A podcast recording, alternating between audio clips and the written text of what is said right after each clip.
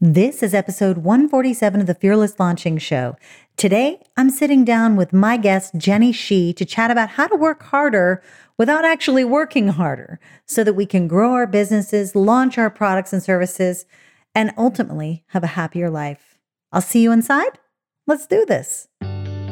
Hi, I'm Anne Samoilov, and I've helped some of the biggest online entrepreneurs and business owners have successful six and seven figure product launches by working in the trenches offline to produce movies, TV shows, video games. I've discovered so many different ways to launch creative ideas. And the question is do you have to copy what your guru says in order to have a successful launch? Do you have to use their done for you system in order to have success, in order to achieve your goals in business? I say no. This is the Fearless Launching Show featuring myself and an ongoing cast of characters, friends who join me in discussing business, launching, life, and balancing it all and having an amazing time doing it. Let's get into today's episode.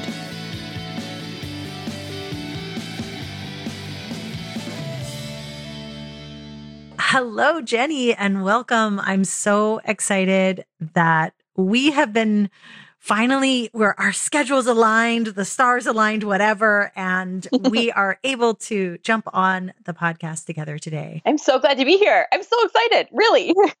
Honestly, I've been waiting. I've been actually, I feel like I've been wanting to like have you on the show for a long time. And yeah, I was like, yeah, let's do this.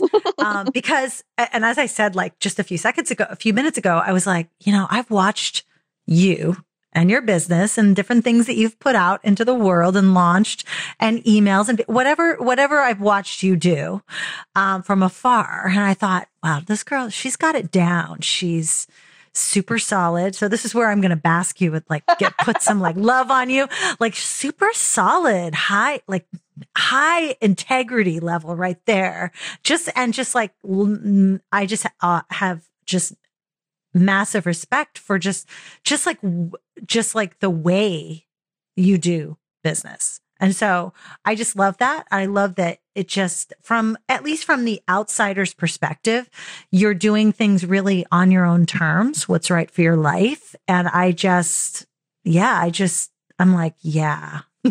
thank you. That means a lot. I thank you very much. I appreciate your kind words.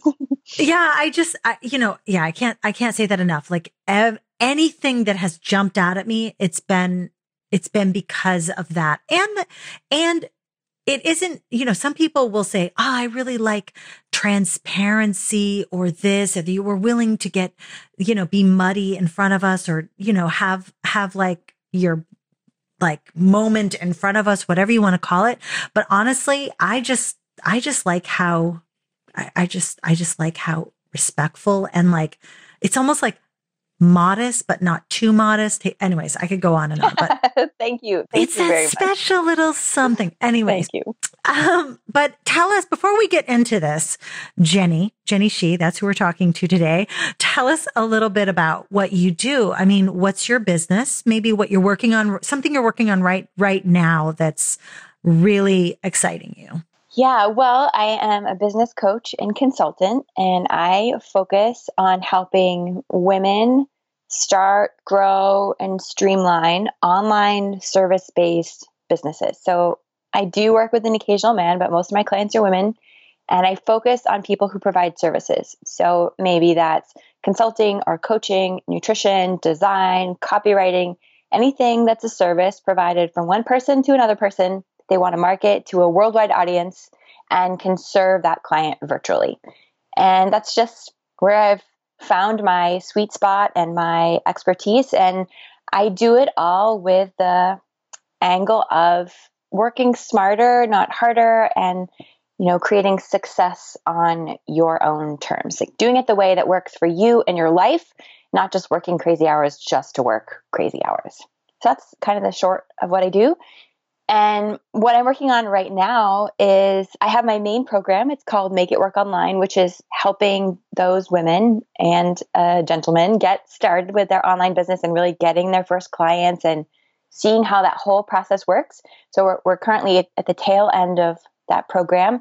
And for the second half of this year, I am just going to systemize the heck out of my business. We're just at this point where I see where we're headed, kind of, and the, the things that are are always being done and the things that we've now we now have our way of doing them and they're ready to put a system in place and and that's really the focus for the second half of this year is this like internal inside the business work which i really love to do. Um, so i'm kind of excited about it. That's exciting. Yeah. And you know one thing about that internal inside work it's often people just don't pay attention to it until it's something's broken or needs to be yeah, fixed right. or or just something explodes. And it's and it's like yeah i guess we got to get that handled. Um so i love that. I love that love that. Um yeah i've known a lot of people a lot of people actually come in come into my world because they're creating a product more product owners. I don't, not even just digital products, but recently I've definitely seen a lot more coaches and um, one-on-one service providers, people who do things exactly like you said, like photographers, yoga instructors, or coaches that kind of have a bunch of different modalities that they share with their their people. So I love that. I love, love, love that. Um, so my question for you would be, about your Make It Work Online program. Is that a 1st mm-hmm. step for them before they work with you one on one? Do you work with them at the beginning or like, is it, is it something you give your clients or I'm wondering about like how that works?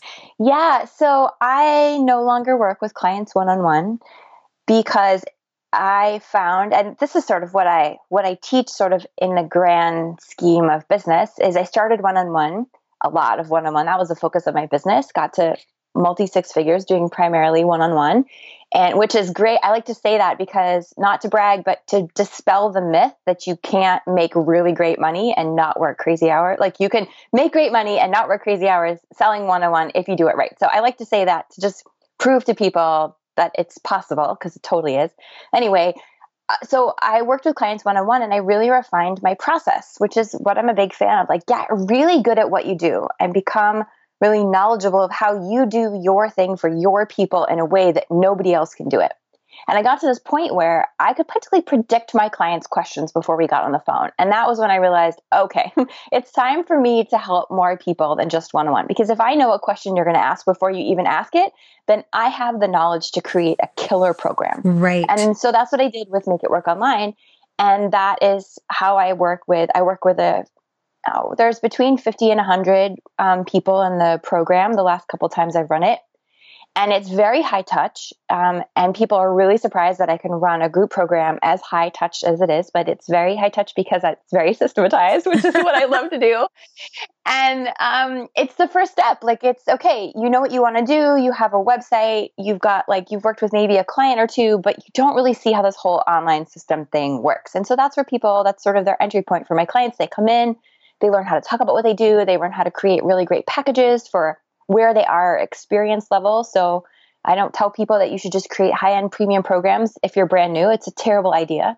And so I tell them how to figure out what to create and what to charge and how to find those clients and and, and that whole thing. And that's what we do together and make it work online. And most people leave, they, they get the picture of what to do and how to do it, and they're getting clients and building their business. I have a follow on program after Make It Work Online called Accelerator, where we work for another six months together a lot more intimately and we help them fine tune every step of their process. Um, that is super fun because we really get to, to get into the nitty gritty. And most clients leave that program making about three to 5K a month and consistently in their business. And from there, they're primed for my next program, which is called Make 10K, which is how do you make the leap from making a couple thousand dollars a month to, you know, making um, six figures in your in your business without burning out.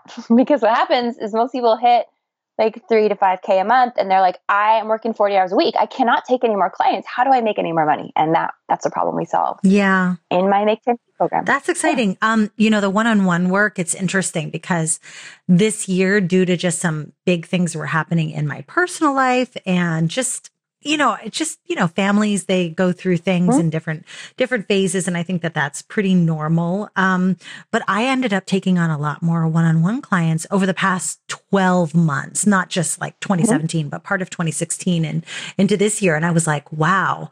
Um, and even this last month, I, I looked at my calendar for June, the last two weeks, especially, which are happening now pretty much. Um, I have so many like I have so little downtime that I'm like, yeah, this mm-hmm. for me would not be sustainable. Um, yeah, this would not be sustainable. And so I'm actually, I'm so glad to hear that you've put it, you've made it into the make it work online instead of doing the, you know, because you really can serve more people. So you essentially figured out your process. Then you went inside, you created it, for Make It Work Online, just like you're going to do now for your own business. Mm-hmm. And then you launch that. How did you launch? And do you launch that more than once a year or? Yeah. So Make It Work Online, I I have the bug of continuous improvement. It's like it's like a character flaw to the point where I always see how I can do everything better. And so the first time I launched Make It Work Online, was in September of 2013, and the program was to start in January of 2014. And it was the first time I was going to teach all of this to a group. And it was part retreat, part group training program, part there was a little bit of private coaching in there, part group coaching. It was like a mishmash of things. And I sold it out with one email. And that was pretty awesome. one email and one sales page. That was my whole lunch. But then after I did that program, you know, I had an in-person retreat, which is really expensive to run. And so I thought, okay, I I see how the retreat was valuable and it was a whole lot of fun, but it also is not possible for everybody to travel.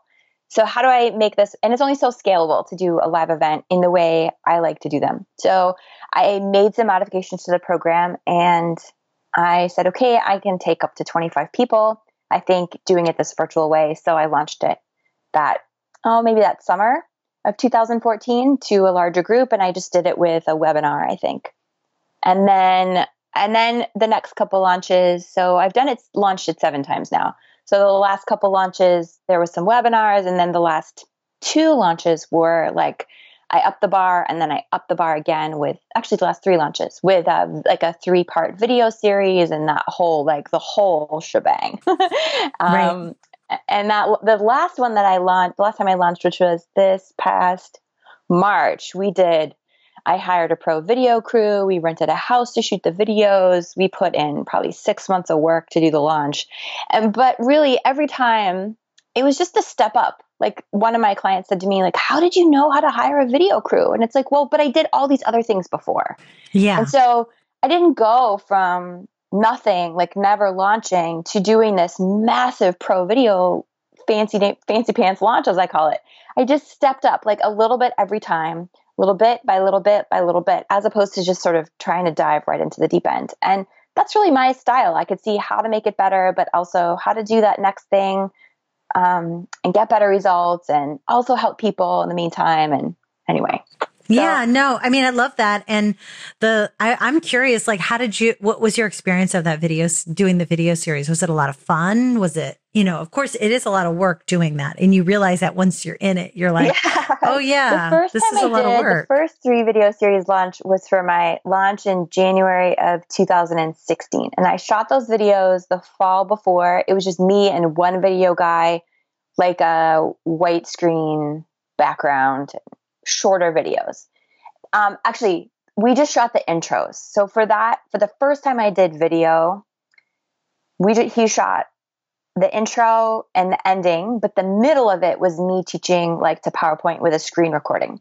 So it was a really great bridge from you like I it was a tele I used a teleprompter and you know I got to practice being on video, but it wasn't so exhausting to be on video for 20 minutes. So I had that middle part where I was still teaching and getting value, but I wasn't wasn't going crazy trying to make myself do something I wasn't ready for. And that was awesome because I got used to working with this video guy. I was super self-conscious in front of video people. I still kind of am. I got to practice using a teleprompter and writing scripts and practicing scripts and all of that because it's a whole skill set. So then when I moved to this prolon this whole video crew with the house and all everything that we did last fall, yeah, it was like a little, it made me nervous and, and it was a step outside my comfort zone, but it wasn't a giant leap. And actually it was kind of fun at the end. I was like, oh, like, okay. And I got, I'm like, oh, I get how this works now. And I see what I would do differently. And uh, I think the hardest part was we put, I put more effort into the scripts, those three video scripts, actually sales video and a whole bunch of others. We probably made eight videos or something more than that. I don't know how many videos we made, but I put more effort into the scripts than I'd ever put into any marketing materials ever. And that was what blew my mind. that was really hard. But now I, we, I feel like we came up with something amazing and I know how we'll change them going forward. But I feel like, okay, I finally figured out like the right angle to solve this program to the right people and help people even if they don't join the program. And, and if we did the video again, the video crew, like, here's what we would do differently. And because I'm all about learning from taking action. So it was hard. It was exhausting and it was fun. yeah. No, you know what I love? I, I love that. It, the truth is, is like, yeah, it, you, even with the videos, you did it in a different way first, you yeah. know, and I think you were doing videos before that that were just in your office. Yeah. So it's not like you weren't on video. So like right. there are micro steps exactly. along the way and you just take on a little bit more yes. each time. Yeah you tackle it and you learn by doing exactly. I love i love that. Um did you do you feel like the just just because this this was actually a question i think just this past week in the fearless launching group and they were saying is it true that the three video series is dead? And i'm like Where'd you hear that?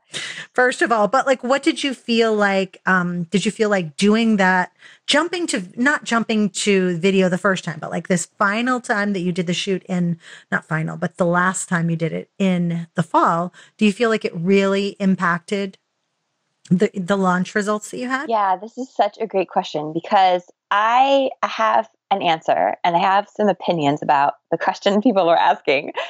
But I also know, so I just have to, before I even say my answer, I have to throw the caveat there. So I have an engineering background. I like to think of things very like data based and scientifically.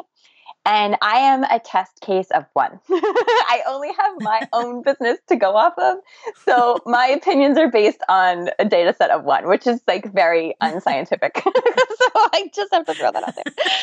So, what I, um, you know, I had the question in my mind also is the three video series dead? And here is my current hypothesis. Obviously, I can't know for sure, but so you can call it my conclusion, but that would be very unscientific of me. The answer is no. But the answer is no, but there are a lot of people who who see three video series and think to themselves incorrectly, I just need to put out three videos. They don't understand the uh, what's the right word? Like the science is kind of wrong. The like marketing art between behind what goes into each video and how you say certain things and what you say and what you don't say and the order and the lead-ins and like that whole how all of those things connect because when you like I saw so we put in more effort to that than I have ever done before and our videos came across. I feel like they came across really well. It made our numbers are consistent with what they, but okay, so sorry. There's like a couple, I uh, got so many opinions. Okay. So, I know. So I the first thing is I think they're not dead. Why do I think they're not dead? Is the people who make a whole lot more money than me are still doing them. So if the people who make a whole lot more money than me are still doing them, clearly they still work. The second is I think a lot of people do them and without realizing what actually needs to go into those videos. Um, and that I think is a really big piece. The third thing is, I think this online world is getting more saturated. It doesn't mean you can't make money doing it. There are plenty of people doing it. I'm still fortunate to be one of those people doing it well. Um, but it takes more work to get the same results. So, one of the things that was really frustrating for me this last time with the launch was how much effort we put into the launch compared to what we what I'd put in before and the fact that my conversion numbers were still on track to where they'd been in the past. And it's frustrating because I'd kind of hoped like I went I went all in on this launch in every way that I possibly could without killing myself. And to and I feel so proud of what we created and I was just I was glad about it for so many reasons and I still am at the same conversion numbers I've been at in the past. And so what that tells me is it's harder to sell stuff for whatever reason, because there's more people in the market, because of the economy, because you know, with uncertain political climates, people are less likely to make big changes. It doesn't matter, but this is just the reality we're in. So this calls on us as marketers to raise the bar. And the way I think about it is like Coca-Cola or Nike or like even the, like the store down the street. They always are marketing in new and new and fancy ways. So why are we any different? We constantly have to be raising the bar and up leveling and improving our own marketing if we want to stay relevant. And that's sort of like a tough pill to swallow, but okay, I'm in this game to play this game and this is if this is what I got to do, it's what I got to do. So there you go. yeah. I mean my my the the way that I approach it was exactly the same th- that you're that you're saying. Like I think that you can't simplify and say like not all video series are going to work because of exactly what you said because people might not understand what needs to go in each of their videos and in which order they need to say certain things. Mm.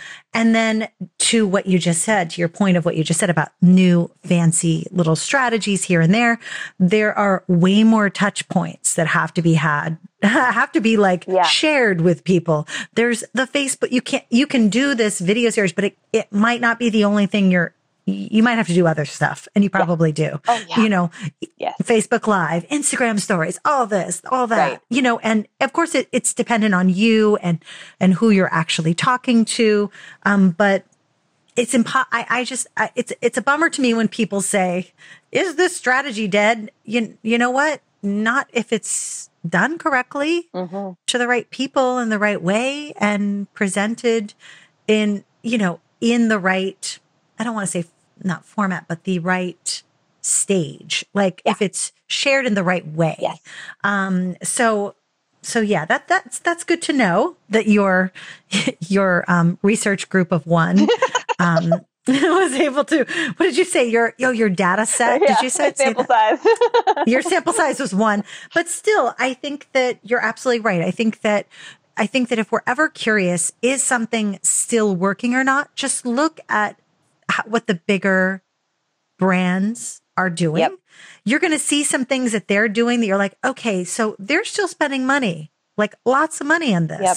to make these things happen.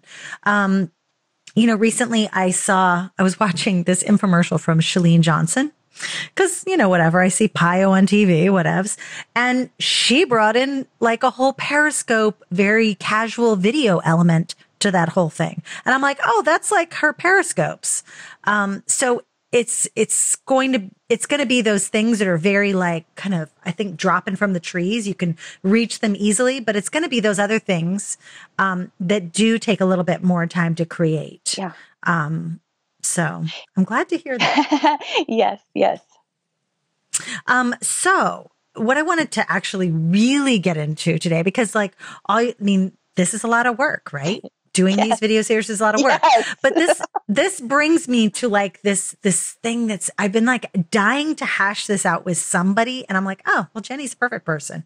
And that is that, you know, what's really it it angers me to hear someone say, "You've got to work until your, you know, your eyes bleed or whatever whatever you right. like say or hey, you don't have to work. It's like, you know, live, live, design your life and live it like you want to live it. And, and, you know, it's all about only doing what you want to do. So it feels like don't hustle or hustle so much that you're almost falling to the ground. But I am always like, I don't actually feel like either of those are accurate or really good for a person who's do, who's starting a business, trying to grow their business. And I know for myself, I tend to be on the working way too much area, but I'm like, I know that not working is not going to get me anywhere because yeah, I can find other things to do, but I just don't think that's still being effective. So I don't know. I wanted to talk to you about this, like not working, working smarter. Yeah, I um I agree with you. There's a lot of like very polarizing messaging that you should, you know, manifest it all and just live this easy dream life. And that's lovely. I can't I'm just not of the personality type to be able to get behind that. I, I just, I am getting, maybe I'm too practical for my own good, but I kind of believe some effort is required to create things in the world. And that doesn't make me feel bad. Like I don't feel bad thinking that thought. It feels true to me. So um, I just can't buy into that other end of the spectrum. Uh, for those people, if anybody's ever figured that out, I would love to know. well, because you know what? It's to me, I mean, like that's the end of the spectrum that's like all about zero hustle yeah. and like that to me seems interesting. It's like the people, I mean, those people, I know who those people are. I know a few of those people personally. And I'm like, dudes, you hustled yeah. to get here, and then yeah. you realize you don't have to hustle. It's like right. it's like someone saying who has a lot of money, "Oh, money doesn't matter." Yeah, the person who's poor is sitting over there going, "Uh, yeah, it does." Yeah, it does. right, right. So, so I think you know you do. I, believe that work is required to make money. So, given that as a starting point, I also believe you don't have to work your tail off to make success in your business. I am a huge, huge believer in first deciding how much you want to work, like being practical about it, but also making some really hard decisions, and then being smart about how you work. I see a lot of people, some of them are my good friends, work very unwisely. Like I have one friend in mind where she'll get really frustrated with how her her Aweber account is working and she'll end up spending two hours trying to fix a formatting issue. I'm like, your assistant should be doing that. Yeah, but I just got started and I know how I want it to look. And and I'm like, you run a multi six figure business. What are you doing messing around in your email account? Like that's not and so and I get I am equally guilty of moments like that as well. But I think there's a lot of time, there's a lot of wasted energy and we really have to start to think about it doesn't mean delegate everything, but we really have to start to be smart and wise about where and how and when we work and what we work on and what we delegate and what we prioritize and what we say no to. You know, there's so much more that I want to be doing in my business, but I have such clear limits to how much I'm willing to work that I am willing to accomplish less and make less money because I don't want to work hard. But I don't feel like, you know, uh, I don't feel like I, I feel like we can work less without making less, if that makes sense. Like we can work less without compromising our income. But I also feel like at some point, you know, if you want to, anyway, I, it gets a little messy in my head. Like, can I work less and make more? I haven't figured that one out yet, but I feel like we can definitely work less without making less. yeah, no, I, I agree. I agree. And I will say in the times that I've taken taken more time to just sit back and say, okay, I know that you want to play and Leadpages, Anne, but there's a tutorial. There's plenty of videos on this, and you can hand this off yep. to your assistant. Yep. And and I'm like, in, in my head, I'm like fighting the whole way going, but there's going to be this long learning curve. I want this page done right now. You know, this is really last minute. I'm like, I'm like fighting myself the whole way there. But it's really in asking that question, is this really the, could I be doing something that's more important, something that will actually I, don't know. That's something that will actually, this is really the wisest use of my time. And I have to just ask myself that. You bring up a really great point because the question becomes is this the most lucrative use of my time? Lucrative, yes. And like, is this going to, is this going to profit my business's bottom line if I do this now? Sometimes the answer might be yes. Like, it like if for some reason it's a Friday night and you're thinking, crap, I forgot to tell my assistant to do this thing and whatever I want it up today, then okay, fine. If she doesn't work weekends, then maybe it would be good for you to put it up right now. I, I feel like there's a lot of people who put out like all these rules. I don't know who they are because I don't follow them, but I feel like I hear them. you know, like you shouldn't ever do this or you should always do this. Like, no. Yeah. No. Yeah. You have to understand the big picture of your business. So, from a strategic standpoint, looking at your business, like of all the things that have to get done and all of like where the revenue comes from and where the cost goes out and blah, blah, blah, you know, what is a smart decision right now? And sometimes a smart decision is to just do it yourself. And sometimes a smart decision is to make this take too long, two weeks longer than you really wanted to, because in the long run, it's going to be way smarter if your assistant learns how to do it. But there's no one size fits all answer. It's always a, like you, we have to understand the inside of our businesses and how all those pieces fit together to be able to make those right decisions. So then it's not even just like one question. Yeah. Cause I do have something that I've been, I've been like, I haven't handed this one silly thing off and it literally has not gotten done. This is a project that should have been finished mm-hmm. back in March. so you might have uh, you might have a management problem. So most entrepreneurs I know are terrible at managing their teams. I don't know if you. Well, are, it's crazy because I'm I'm like I'm from that project management background, but I I have a really it's a totally different ball game when it's your yeah. own ball game. And it's it's not just project management, but people management. So Yes, yes. So, true. like, how do you talk about like when it slips by two days, when the deadline slips by two days? How do you bring up that conversation? How do you talk with whoever is was responsible and didn't get it done? How do you make sure it doesn't happen again? How do you decide if it's your your problem or their problem or some other problem? Like, how do you negotiate those tricky situations? Right, right. Well, I feel like this is a me problem. Okay. That I never handed it off problem. Okay. Um, so that's pretty much the deal there. and and by the way, the the que- the thing is, this is a this project is very connected to revenue. Mm-hmm. So, uh, yeah, yeah. yeah. So this becomes this becomes the perpetual challenge of the busy business owner. And I, I can almost see the same. Pro- I have the same problem all the time. I tell my clients this when they're in Make It Work Online. They're just starting out, and they're like, "But I don't. Do I focus my energy on this or that?" I'm like, "Welcome to the perpetual challenge of a business owner. Like prioritizing the endless list of things to do." And sometimes we have to say, "Okay, right now I have to do this thing because it's going to generate revenue, and it it, for whatever reason it's not getting done or it's hard or it feels unsexy or whatever. But i i really got to do it because this is my business's growth bottleneck. Yeah. And actually this is that i think i'm at that point with this thing just fyi I just like totally thinking you just re- made me realize that it's not that i've been just avoiding it. I've just been prioritizing other things in front of it mm-hmm. that were also more time sensitive revenue generators. Yeah. Really. Yep. So so I don't have to like get down on myself about it. I'm like, why didn't I delegate this?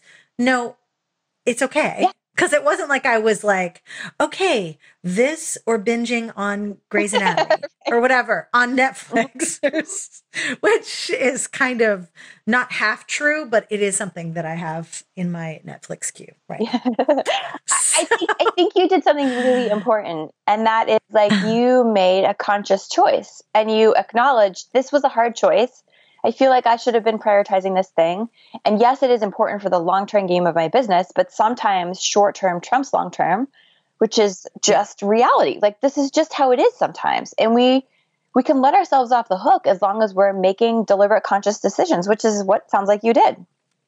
Yeah. I mean, I'm I'm a I'm I'm a huge I question myself not like as in, should I do this? Should I not? Not that kind of yeah. questioning, but I do a different type of questioning that's more, okay, like I've gotten better at questioning what I'm doing. If like I have a moment where I'm like, should I be doing this right now? Is this necessary right now?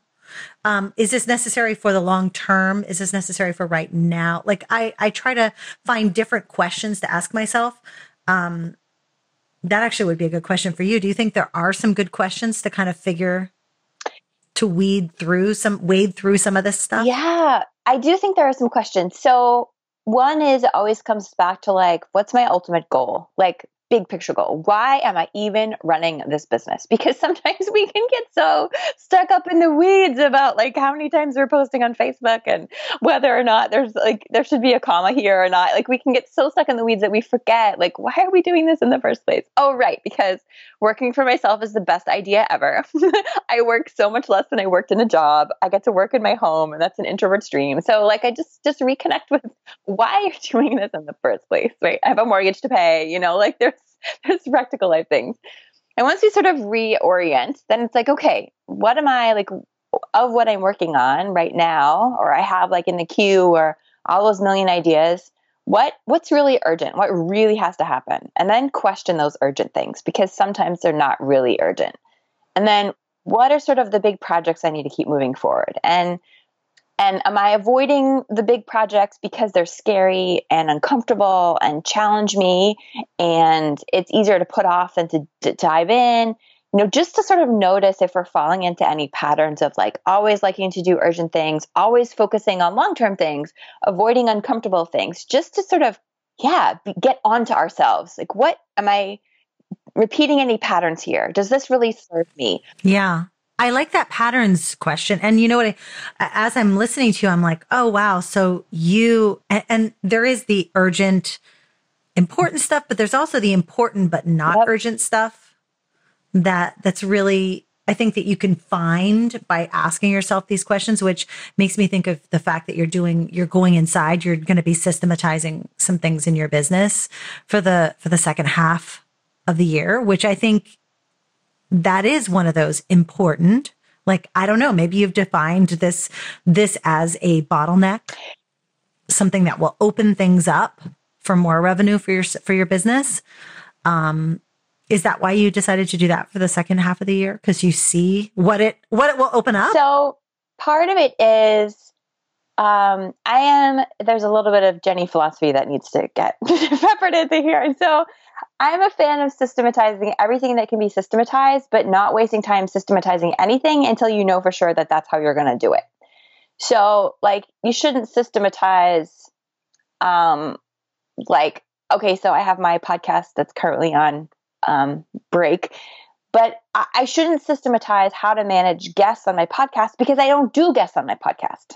You know, or like we had one guest and I didn't need to put a whole system in place for something that's one off. So you don't need to arbitrarily put systems into place. That's a waste of time. At the same time, you reach a point of critical mass where you realize you're doing something repeatedly in a certain way all the time. And it's better for everyone if it's systematized. And so my team just keeps growing and I have to. How many people do you have that? on your team? What do you? Who do you? What's that? How many people do you have on your I team? I have a full-time assistant. I have a half-time content strategist and copywriter. I've got maybe a quarter-time designer, and then I have people that come in and out. Some social media help, some Facebook ad help, some um, tech help, some consultants here, there, and everywhere. But there's you know four or five of us that are always engaged in running the ship, and and so, and I've been in business for so long. So what's happening is there's like Google folders all over the place and Dropbox folders all over the place, and different people have come in and out and done things differently. And it's like we all, my team is super organized, so everybody knows where everything is. But it's just sometimes it's like, wait, where's that?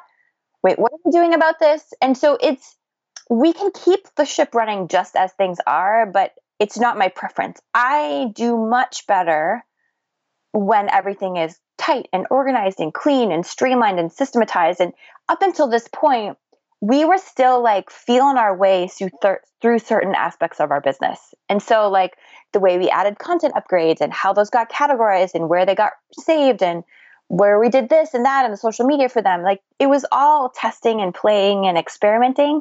And we've now got to the point where it's like, okay, we know how we do this and where we do this, but it's just not organized really well. And now that we have found our our we don't like have the system in place but now that we see it's ready to be easier on all of us let's make it easier on all of us. But before it was still like let's try this let's see how this lands let's see how this works. And so it was too soon to put those systems in place because we were still in the experiment phase. And now that we see okay yep this is how we do it this is how this works well for everybody's sanity let's organize it. Because then when the ship on the inside is all tight and running like you know, perfectly, now there's all this room freed up for everybody on the team to do that next thing. And I kind of don't see exactly what that next thing is yet. That's just how my so I'm making room for it. So it's like, okay, let's clear the decks, let's organize the heck out of everything so that once I see what that next thing is, we don't have anything standing in our way. I mean, I love that because that's and that's almost like a, an amazing thing to do if you can try to make that a regular occurrence, mm. maybe mm. even where I don't want to say like once a year, maybe it's like one quarter of not every year, but whenever maybe it is at one quarter of every year, it's like, okay, let's review our systems. Let's, you know, yeah, set up anything that has become a repeated thing. And then that kind of makes sure that there's at least one time during the year when you're opening things up for the next yeah. thing. yeah. And so but i will have to confess it's maybe 10% avoidance. So it is my comfort zone just because we were talking about this a few minutes ago. It is my comfort zone to organize streamline tighten the ship blah blah blah.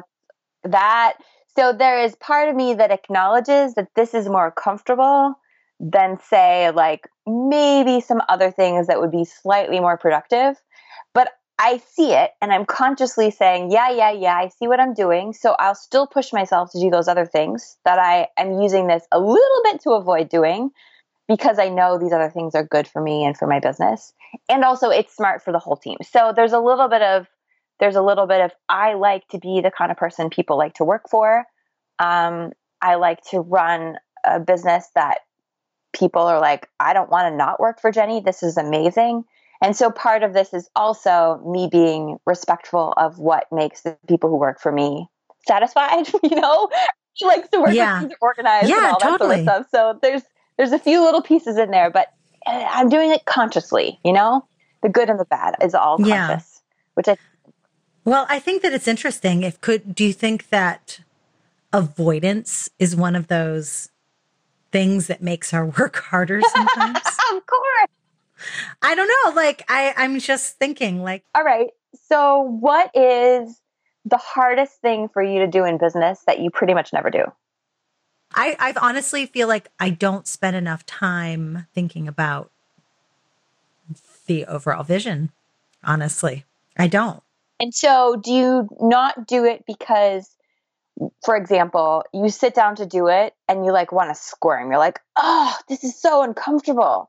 Like, is that is does it feel uncomfortable to think about it or are you avoiding it for other reasons? I feel like I'm avoiding it because I see because I can see the weeds and I can see that there's stuff there that needs to either be pushed forward that somebody else is doing and mm-hmm. that's where I go right away is in oh but these these things need to be focused on like like I I, I can divert my attention I'm not sure if it's maybe I do feel uncomfortable thinking about it yeah. Because there's unknowns there. The vision, yes. maybe there's unknowns, and right? Unknown is uncomfortable. Yes. I think a lot of people, I think the biggest thing we have, I mean, I don't, I can't say this is a blanket statement for everyone, but often the biggest thing we avoid in our business is the thing that makes us most uncomfortable. So I, the thing that makes, all the things in business, of all the things in business, the number one thing that is hardest for me and most uncomfortable is networking with other business owners.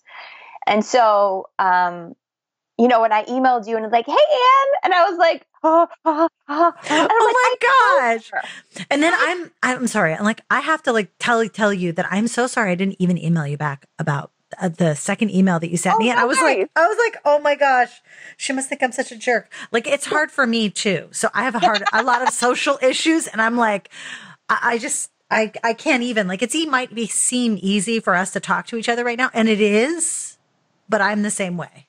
Yeah. And so that, and so I'm aware that that is my biggest limiter in business because I'm not super social, because I'm super introverted, because I'm so shy, and I have all these excuses about myself, and I buy into all of these stories I tell myself about myself all the time that I know this is that's something that I avoid. So I have on my agenda for this fall to like reach out and connect with more business owners, and I know that this systematize the inside of my business to the next level project is partially because what I really need to do is go out and network more. Well, it's kind of giving you the time to do that. Yeah. Yes. So yeah, I mean, I I actually want to. Th- I'm going to put some serious thought into what specifically I'm avoiding about that. Mm-hmm. Like when anybody ever tells me, "Oh, you, you should be, you should um like I don't know, something I was going to journal about. And I'm like, yeah, I'm going to journal, journal about that. I'm going to kind of think about that, brainstorm about that. And I've been avoiding brainstorming. Yeah. I'm like, what's wrong here? yeah, curious. So I sort of, I the thing that makes it a little bit easier for me and that I tell my clients to do is just get curious. Like whatever you find, you're not wrong. You're just like, huh, I wonder what's happening here. Like go on a little treasure hunt and see what you find. So funny. I mean, I I do say something very similar to people too. And then I'm like, get curious? Why? It's scary over there. right. So I'm like, I better take my own medicine. Uh, I love, love that. I love that. So do you do you feel like working smarter really is just about what you just said, getting curious, um, asking maybe yourself the questions of why you're doing too much, too little, whatever it is, whatever you're avoiding. It's really not, there's no one specific way out of we didn't even really finish that topic, did we? Um, There's so much to say. oh my gosh. I'm so sorry. I'm like head down, head slammed into desk. Um, but I think that when, when, if you're worried that you're either working too hard or not hard enough, that it just comes down to just being like asking the question, just standing back and taking a look at it. Yeah. So I think at a really high level, that, that's, or at, at a first, the first step is to why are you doing this business? and what's important to you in your life and why do you want to do this business and the reason why that's really important is sometimes i have come across people when i tell them to ask that question they're like i actually don't want to be in business. I actually think that according to my values i would be better off in a job. And i was like good to know. And that gave them all this freedom. They thought i actually thought i should be in business. And so the first question is why are you doing this? What do you value? How does this fit into the grand scheme of your life? You could get clear on all that. And then then there's so many little nitty-gritty things that come into play in terms of how you manage your time, how quickly you get distracted, where you're focusing your plan. Do you even know how you want to build your business? Are you working on the right things? Are you working smart? And I taught this class last fall called Success Without Sacrifice. It was a six week class, totally free. People can get it. You don't even have to give your, me your email address. It's at jennyshih.com slash SWOS for success without sacrifice. And it's totally free. And it's six week class, though you get access to all of it at once. And it's about helping you really make to, to decide for yourself what's going on. How much do I want to work? What is important to me? Why am I doing this business? And then once you get clear on all of that, am I working most effectively? Where am I getting in my own way? How can I be doing things smarter, not harder? And the the thing I love about it, and that, you know, I think we had maybe, I don't know, thousand people go through the class. I can't even, I don't even know anymore. That I'm not there to tell you or anyone what your answer should be. You know, I'm not here to tell you you should only work four hours a week or you should work at least 50 or this should be your priority. It's really about helping everyone pick what matters to them and create that because that's what success without sacrifice or now I call it success on your your own terms is all about. Success on your terms is you deciding what success means to you and doing it on the way that you want to do it for you, you know, choosing your terms and choosing your success. Um, and and deciding what that is because I believe I believe it's possible. Yeah, I mean, I I think that's great, Jenny, and I think that in this kind of current online landscape where you see lots of people who are, you know, lots of people who are struggling, lots of people who are successful, lots of people who are like doing doing the work, lots of different people having different experiences. It's easy to look at one person's business and say I want that, but when but it's not actually very healthy to do that. I don't think. I think stepping back, really asking yourself these questions that you just shared is I mean, I think that's I I I can appreciate that approach because I am so not wanting to do business like anybody else. Um, and I think that yeah. I think that a lot of people probably, when they really get down to it and start asking themselves these questions, they'll realize they also have different terms than other people. Yes, I think that's really important, and it allows us to then.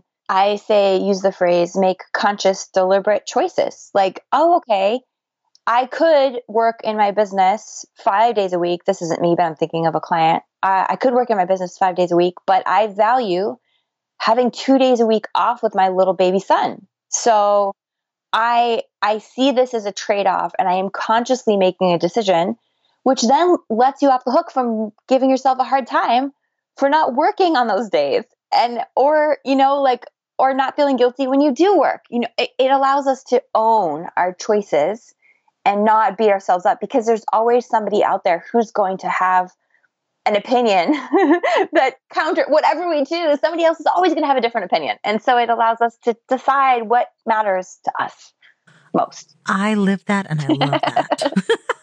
Okay so now here are the here are the three fun questions to ask you. Okay. I don't know if you read books it doesn't matter read listen whatever but what's your favorite recent kind of book oh golly i should i like keep piles oh, Let's see. Yeah, what's in your book pile? What is in my book pile? Actually, I might have to go in the other room to tell you what's in my book pile. So I'm actually, I just read a book called, oh, I'm just going to have to go in the other room. Uh, Why We Get Fat and What to Do About It. Let me see if I can. It basically debunks a lot of the myths about health and weight and the American lifestyle. It's very, oh, here it is. Why We Get Fat and What to Do About by Gary Taubes. It's very intellectual, not super intellectual, but there's like science in there. So it's a slow read, but very like eye opening. So that was very interesting.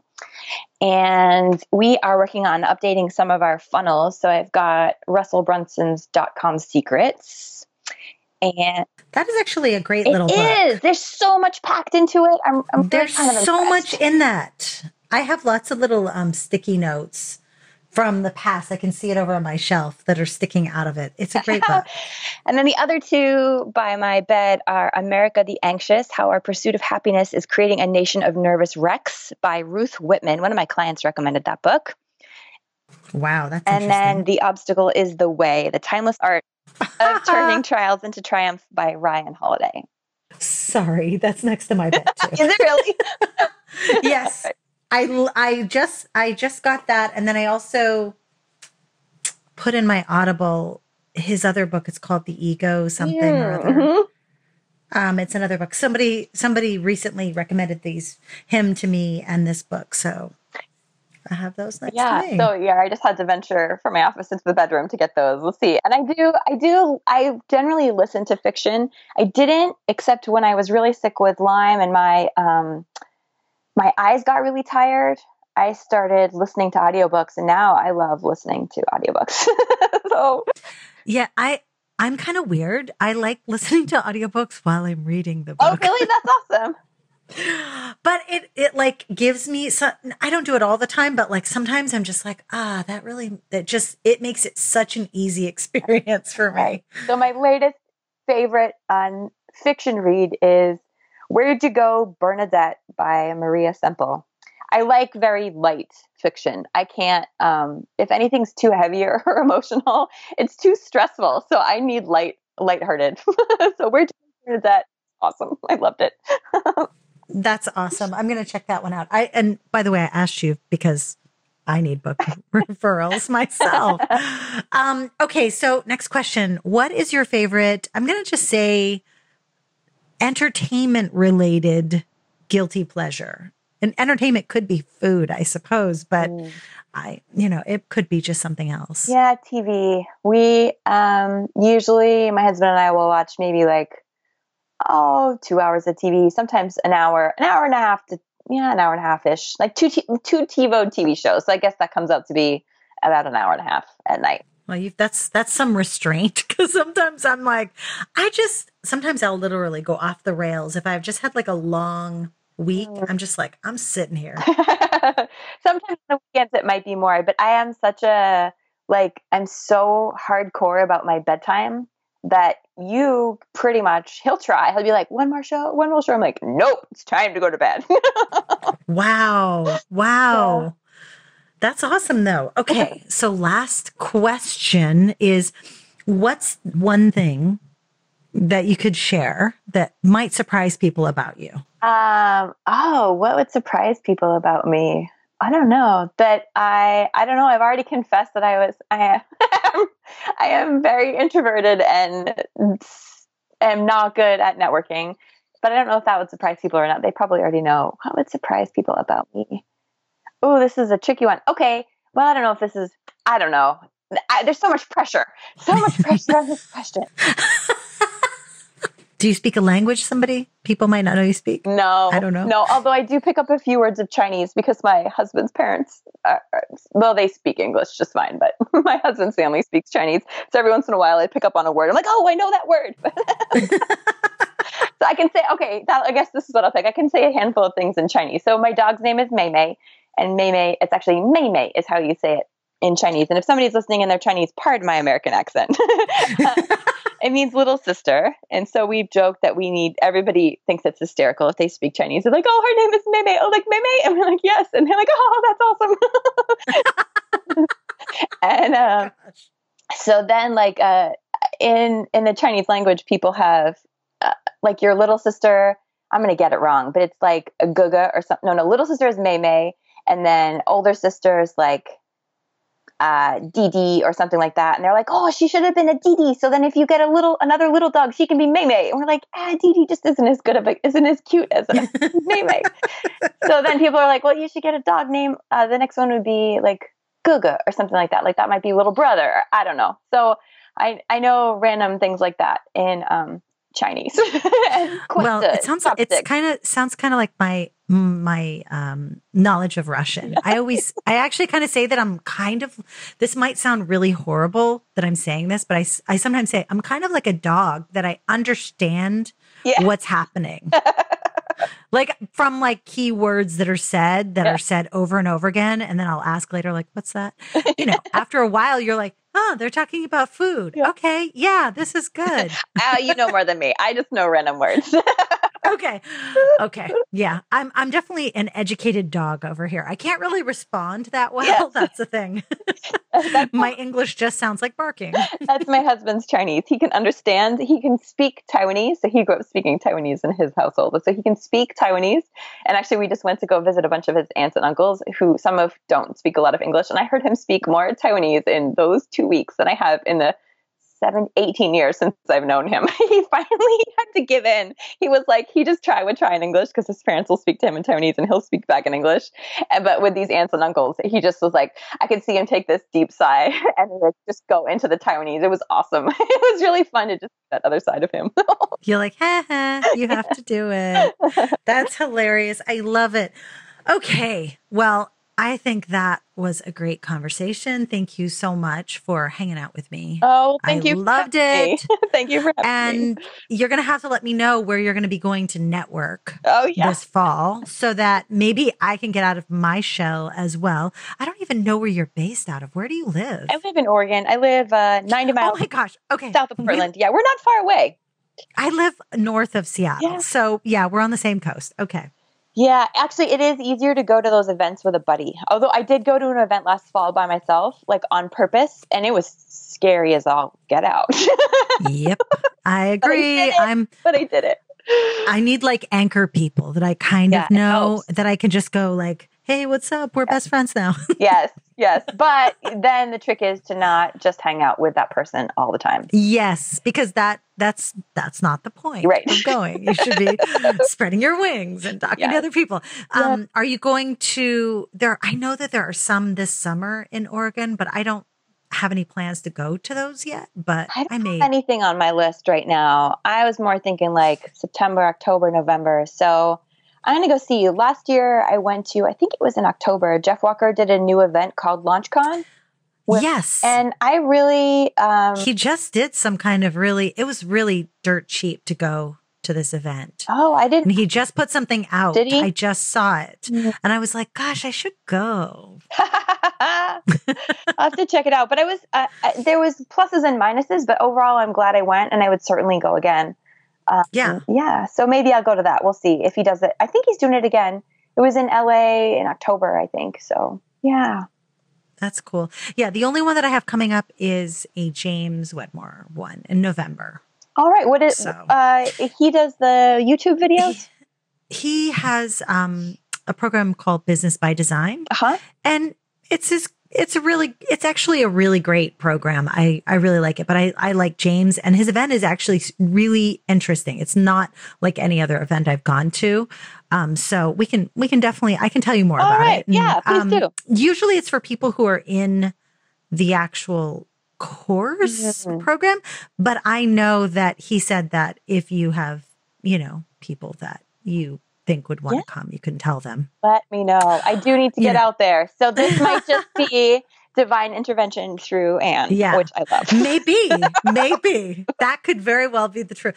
You know what? I actually might check out LaunchCon now. So, okay. So that's going to be my assignment for this weekend. Right. I'm not going to do it during the week. I'm going to prioritize. Yeah. So, okay, Jenny, it was awesome as always. I'm going to make sure to put all of your links in the show notes, but you've given us a few here during during the call. So during the then the during the show, not the call. And um, but I'll put all of those down below. Is there anything else that I should share with people about what you're up to? Well, I mean, if you've got, I know your focus is on launching, but if people are looking to just get their one on one services out there or maybe incorporated maybe they have done classes and they want to move to one on one, which I've had a lot of people do.